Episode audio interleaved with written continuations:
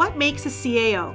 Leadership, integrity, and strategic thinker are only a few words to describe the qualities of a successful CAO. Malcolm White, the City of Sault Ste. Marie's CAO, is wrapping up an impressive career in municipal government. From his start in recreation and culture to leading in local government through one of the most challenging times in recent history. Malcolm joins us today in Studio 99 with a special guest host to talk about the ups and downs in municipal government and what's up next in his retirement. Where You Belong is the City of Sault Ste. Marie's official podcast, where we bring in city representatives to discuss exciting initiatives the city is offering and to get to know some of the city staff that are working hard on making our community a wonderful place to live, work, and play. I'm Madison Zupa, Deputy City Clerk, and this is Where You Belong. So, today on Where You Belong, I'd like to welcome special guest host Rachel Tazinski, our City Clerk. Rachel and Malcolm have been a dynamic duo for the City of Sault Ste. Marie for many years, and I'm going to hand over the microphone to her. Hello, Malcolm. Here Hello, we Rachel. are. Yes. It all feels a little bit surreal to me. I'm sure it does to you as well. It does. We'll start off in traditional where you belong fashion with the lightning round questions. Are you ready for them? Sure. The first question is What are you reading? I've got a couple of books on the go right now. One is Indian on Vacation, and it's written by Thomas King, who also wrote The Inconvenient Indian. So it's he's written a novel, and I, I really enjoy his type of humor as well. He has a very uh, sardonic wit. The other one is Epitaph for a Spy by Eric Ambler. It's an older book. Uh, I think it was written in the 50s. It's uh, one of the classic espionage uh, novels, and it's one I hadn't read yet. Okay. And the second question is a perfect one for you because I'm sure most people don't realize that you bring a musical education to all of us on the fourth floor. So the second question is What are you listening to? Well, as you know, I'm a tremendous music fan. What I'm listening to right now, uh, my children were born in the 1990s, so while I had a real good sense of music during the 70s and 80s, once the kids came along, uh, I had to turn my attention elsewhere. So right now I'm rediscovering some things that I didn't really pay attention to in the 90s and exploring some of the groups and music that came out during the 90s and early 2000s. So uh, a couple of particular favorites are Oasis and Coldplay. Cool. And lastly, tell us what you're watching.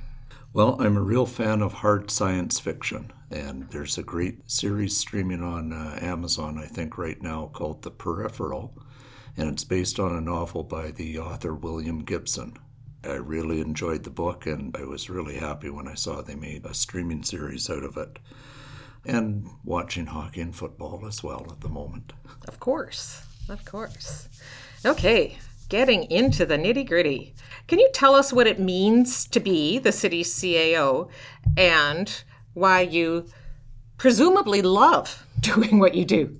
What it means is really you're a coordinating position for all the different functions that the city has and the services it provides. And essentially, what you're doing is coordinating the different lenses that the different areas bring to the table and the different views and recommendations and distilling them into uh, something for council to uh, make decisions on and decide on.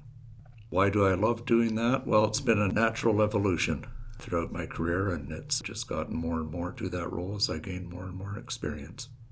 Well, certainly you bring varied experience across the corporation. And that was actually the next question that you've worked in local government for over 35 years. Tell us where it all began and how it evolved.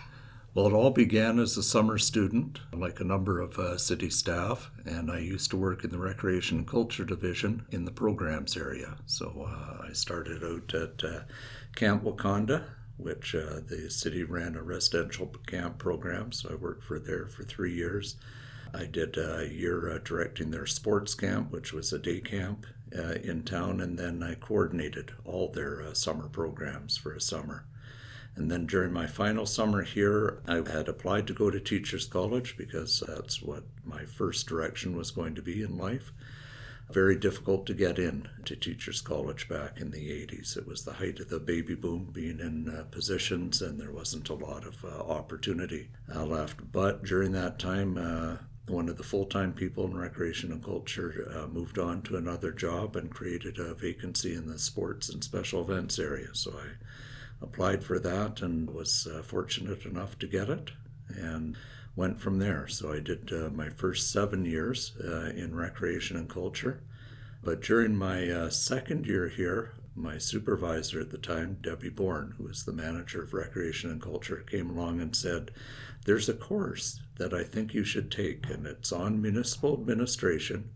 It'll take a bit of time, couple years to complete. There's some units, and it doesn't relate completely to what you do now, but it would set you up well for the future because you never know where the opportunities are going to lie. And so I took that program, and uh, there's a small group, but in that was yourself, who were uh, fairly newly anointed out at the township of Prince, and Donna Irving had just uh, gotten the assistant city clerk job at the time. So it was very interesting because, of course, a few years later, the opportunity came to uh, move into the uh, clerk's department in Don Irving's old role because she became city clerk at the time. So I was in that role from uh, 1996 to 2010. But sometime during that time, I think it was about 2005, Rachel Tazinski uh, came into City Clerks as the corporate affairs officer. So it was uh, very interesting from uh, beginning taking municipal administration to all ending up in the same department together. During that time, I also uh, took on a few extra duties as far as strategic planning and uh, manager of quality improvement. And then in 2010, uh, Donna moved into retirement, and I was uh, fortunate to become city clerk. In 2016, I was appointed to deputy CAO of corporate services, and but also retained the city clerk role. And then in 2019, fortunate enough to be selected as CAO. And closing the circle in that you and I are now facilitating the municipal administration right. program. We, we are uh, teaching that. It's our third cohort in the last few years that we're uh, instructing. And we've had some good groups. Mm-hmm. What do you find most rewarding about working in local government? I've always found it really rewarding to uh, work with people. I like working with people, and especially a wide variety of people. So, whether it be city staff, whether it be elected or appointed officials and city councilors, or especially with the volunteer groups in the city that do so much good work, and citizens themselves. So, I've certainly found that rewarding, especially working together to uh, get things done for the community. Yeah, and you've certainly been successful there. I was thinking about when we were prepping for this and some of the ridiculous circumstances we've found ourselves in over the years. And one of the first things that came to my mind was do you remember when the squirrel took over level four at 99 Foster Drive? I do remember that. It was uh, during the early part of the pandemic. We were getting uh, some work done on the Civic Center at the time, getting a new cladding and glazing on it. And somehow a squirrel got in at some point and had the run of the building. I wasn't completely aware of this, and once a week uh, during the pandemic, we had an internal staff team that would meet at 8 a.m. virtually. And so I was in my office on this meeting, and uh, I could hear some noises, but they seemed to be out in the outer part of the office. And so I, I thought Andrea, my uh, administrative assistant at the time, had come in early. But I didn't really hear any more noises, and then I suddenly heard noises closer to me, and I looked over, and there is a squirrel up on the furniture staring at me. So I reacted much as someone would react when they saw a squirrel in their office in the middle of a Zoom meeting. So it has uh, become somewhat legendary as a Zoom fail. That that's a pre- that's a pretty classic Zoom situation. The other thing that both former city clerk Donna Irving and current deputy city clerk Madison Zupa, and I know yourself and myself experience. And I think every clerk across the province of Ontario experiences the city clerk nightmare. Mine have been that I couldn't find the council chamber and the cameras started to roll, or The epic one is I don't have an agenda and I'm trying to recite resolutions from memory with the mayor beside me. Get on with it. I was wondering if you can share some of your clerk's nightmares, and I'm really curious as to what CAO nightmares might feel like.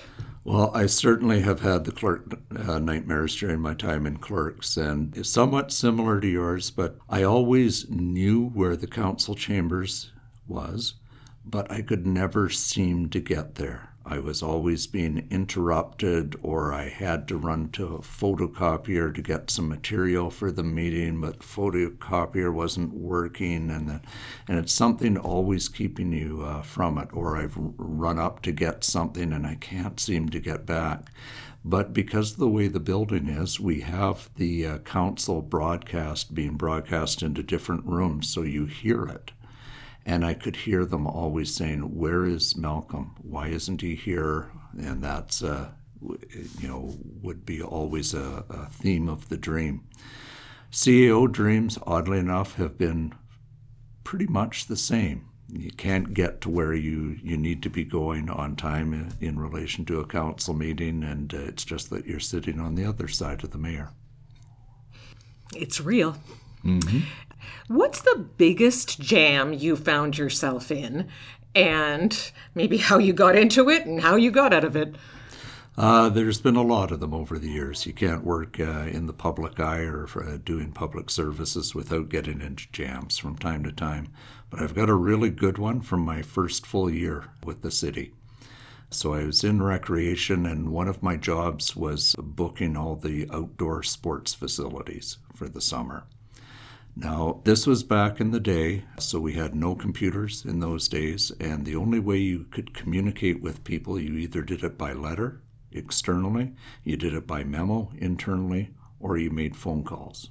That was it. There's no fax machines, no emails, nothing uh, else, no uh, direct messaging on apps or anything like that because my predecessors in the position hadn't been really enamored with a lot of files and documents and keeping things that way, the files were very thin, so I didn't have a whole lot to go on.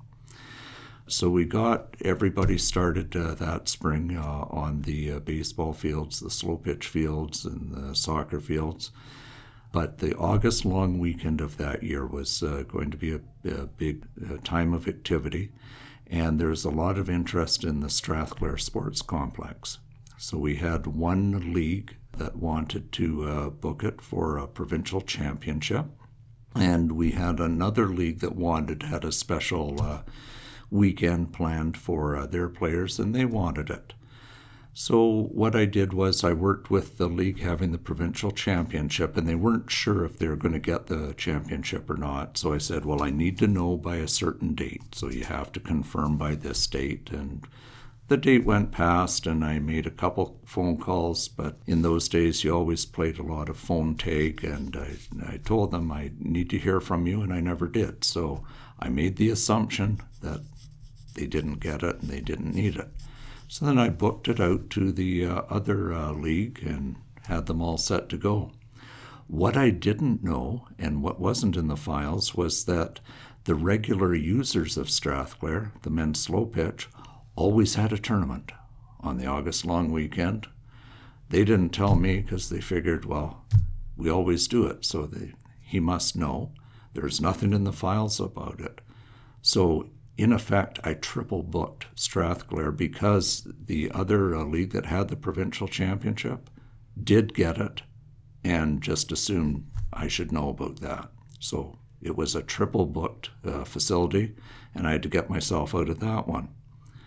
So I learned to uh, negotiate and be the bearer of bad news that summer. We did get everybody taken care of, maybe not on the facility of their first choice, but all the events went off and we got through it. And next year, I did a lot of lobbying and we had a computerized scheduling system. Lessons learned, right? Exactly.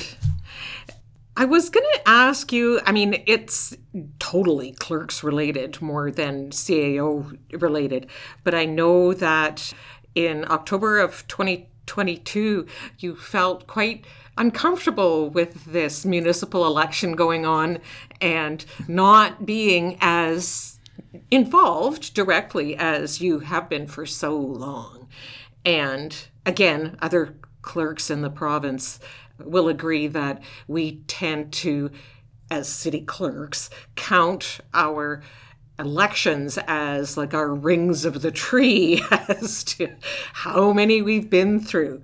Do you know how many elections you've actually been involved in delivering? Well, that's a great question. So I'll quickly do some math. One, two, three, four, five, six, seven, eight, nine, ten elections. So that includes regular elections and special elections or by elections, including the last election that was ever done under the old Elections Act, which was uh, replaced in 1996.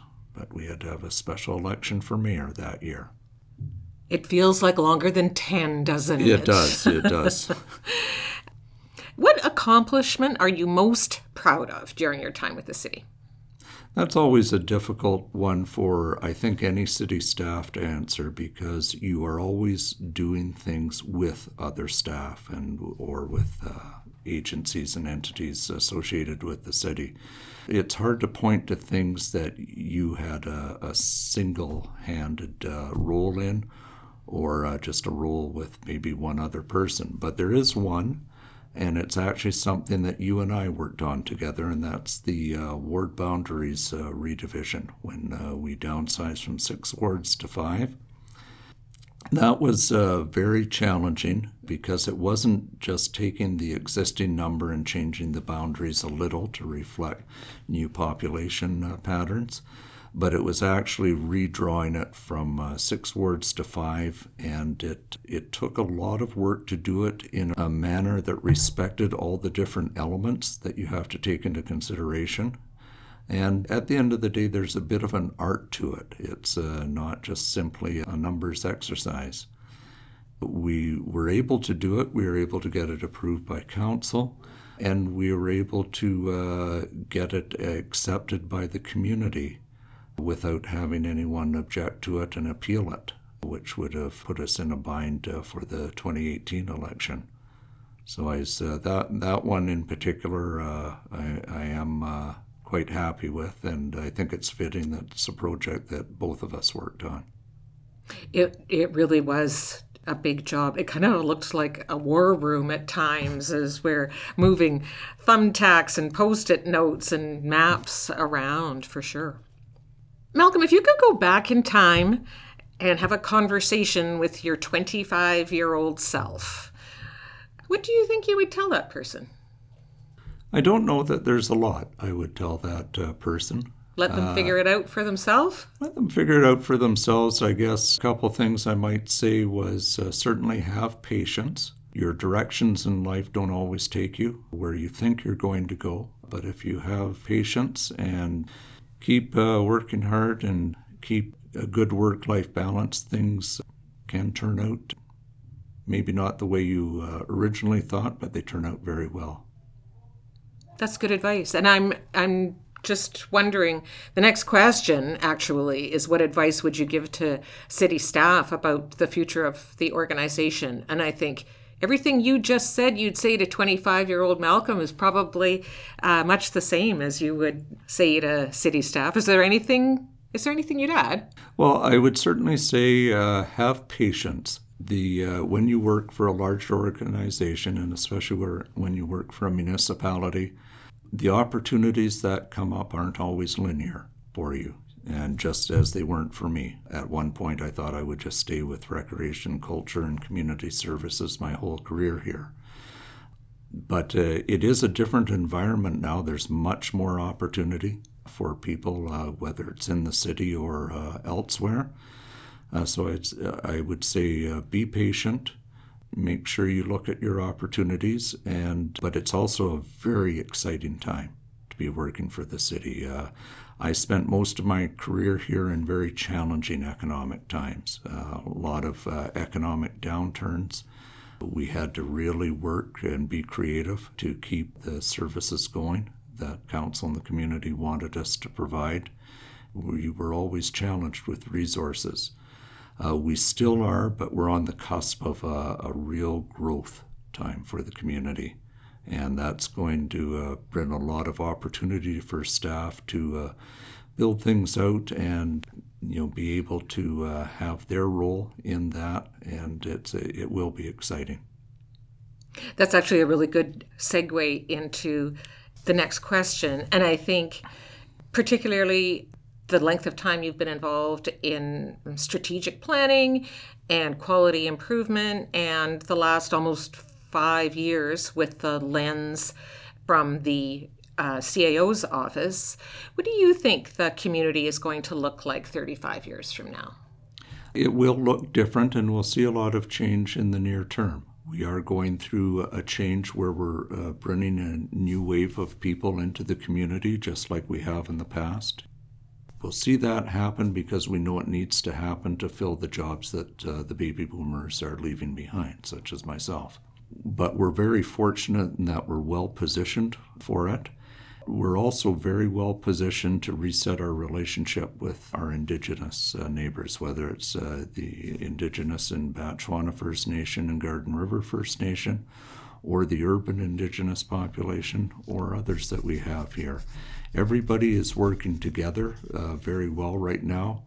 And I think we're going to, uh, well, we will bring in newcomers to the community who will bring a lot of exciting new uh, things uh, with them, whether it's food, whether it's activities, uh, new sports. We have cricket in the community now. that was pretty much unthinkable uh, back when I started in uh, sports and recreation. And we will see growth in the community. We'll see some population growth that we haven't seen for many, many years.